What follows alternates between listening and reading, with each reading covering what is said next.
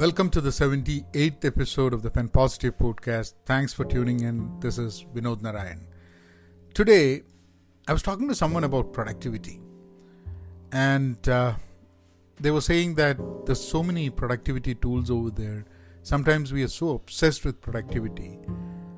And I was thinking, that's true. We all want to be productive, but then how productive should we be? What is the what is the basis on which we decide what our productivity should be? That's what i wanted to talk about. What we do here on pen positive podcast is have a journal have poetry. We talk about a quote sometimes and uh, i might have some changes coming as part of the podcast but i'll let you know uh, as we as we proceed today's podcast. So let's uh, let's get into it. So uh, how how productive should we be? And my thought is that we should be productive enough so that we are in a job or it aligns with our career aspirations. Because there's no limit to how productive you can be, right? You've got eight hours in a in a day if you're working. And if you're working for 12 hours, then obviously you're not productive all those hours. Is there any way that you can make that 8 hours productive just like how a 12 hours would be so that you don't have to slog for 12 hours? I think that's that's how productivity should be looked at. It's not that you work for 12 hours so you should be productive for 12 hours. And humanly it's not possible for us to be productive for 12 hours Forget about even being productive for 8 hours. But sometimes people are not even productive for 2 hours because the rest of the 6 hours in a day is spent on a lot of unproductive activities. We always talk about removing the waste. Yes, that's an important aspect. But sometimes people are so obsessed with productivity that we might spend a lot of unproductive time trying to figure out how we can be productive. And when we have this conversation, if we start thinking about the value that we produce every every day or with every activity, then I think uh, I think you have a better sense of what productivity is all about. Is it the lack of tools that we are not able to be productive? I don't know. But lack of process definitely can impact productivity or lack of good process. Sometimes process itself can can take your productivity down because it is so heavy loaded process that you're not able to move things and the the lost time in between the processes as things switch from one point to the other I think those are the those are the things that everyone needs to look at. I have worked in places where, in order to get the same thing done, you take twice or thrice the time in that organization. Because that's how the organization works, or that's how the department works. Now, there are some people who would point that out. Sometimes people don't want to change because they just think that there's no way they're kind of stuck somewhere. So every time when there is a conversation of productivity, someone is thinking that why are we talking about productivity? Because no one wants to no one wants to accept that what is happening is unproductive because if the moment you accept that something is unproductive then someone has to take ownership saying that okay this is unproductive because this is a process that we are following and uh, maybe that's not a good process we should change.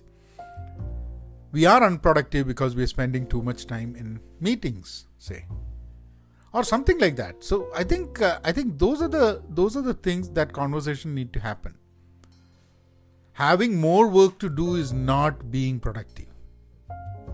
Francine jay who's an author who's who runs a blog miss minimalist so she has an interesting quote she says my goal is no longer to get more done but rather to have less to do. See, when you get more done, you will obviously have less to do. because if you get a work and it has to be completed in four hours, and if you get it complete in two hours, you have less to do for the next two hours. Now, it's up to you what you want to do during the two hours. You can add more value if you're productive. But work is a different thing that people look at it differently. I just uh, did a uh, did a video on uh, on work, the book uh, Work by James Suzman, and one interesting thing that I missed telling in the in the video, I think, is that see when we look at work, we look at it in two ways. One is one work that makes us helps us make a living, and the work that is for leisure. Now, what might be sounding as leisure for us might be work for someone else. Say that you like to paint and you paint for leisure, but for a painter, it's work. And uh, gardening, right? That's work versus leisure. Podcasting, for me, it's a leisure, but for some people, podcasting is the work because that's what helps them make a living. If we move something that we do for leisure into something that you, we do as a work, will it lose its significance, its beauty, the happiness, and the enjoyment that comes with it? I don't know. I don't know about others, rather. For me, yes. What I have figured out is that when I do something on the side that I really like, then I'm more happy doing it. And if I have to do it full time, most of the time I lose my interest. So I have a poem today by uh, by the poet uh, Philip Levine. It's a very interesting poem. Uh, Philip Levine is an uh, was an American poet, and uh, his his poems were primarily dealing with working class Detroit. And he also taught uh, English for more than 30 years in California State University in Fresno. He was born January 10th, 1928 and died February 14th, 2015. And the poem that I've selected of his is What Work Is. Let's let's read what work is. We stand in the rain in a long line waiting at Ford Highland Park for work. You know what work is? If you're old enough to read this, you know what work is. Although you may not do it, forget you.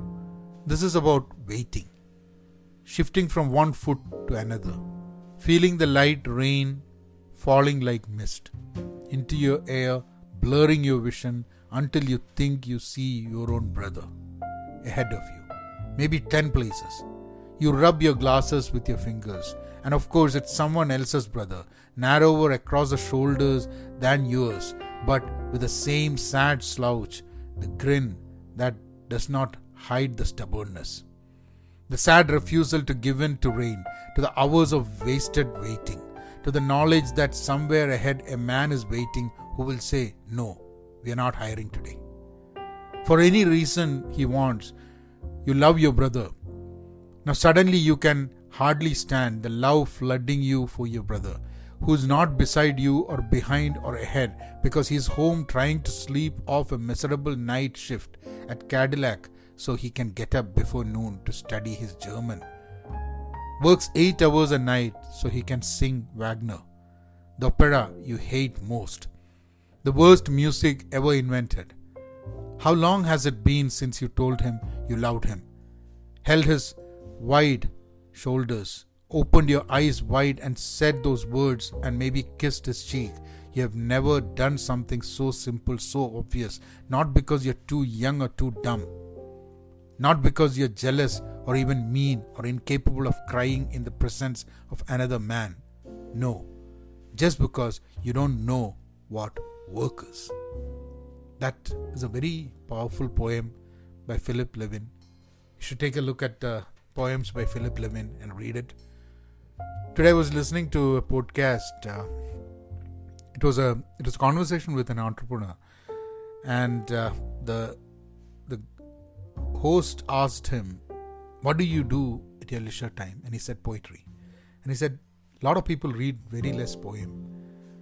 Because I was the other day thinking, do people really like poem? Does it really make sense me reading it loud and putting a podcast on it? And when I when I listened to the to that person talk about poetry, and I said, you know, it's important that we read poetry. Maybe not today. Maybe people are not people not will not get to it now. But over the period, maybe sometime people will stumble on this podcast. They will probably listen to what is being said and then they'll probably connect to a poetry, a poem written by Philip Levine about working class Detroit and what it means, what it means, what work means. Is it purpose? Is it meaning? Is it the only way we can exist? What is work? You take care, be content, be pen positive, and uh, stay safe and be be kind. Thank you.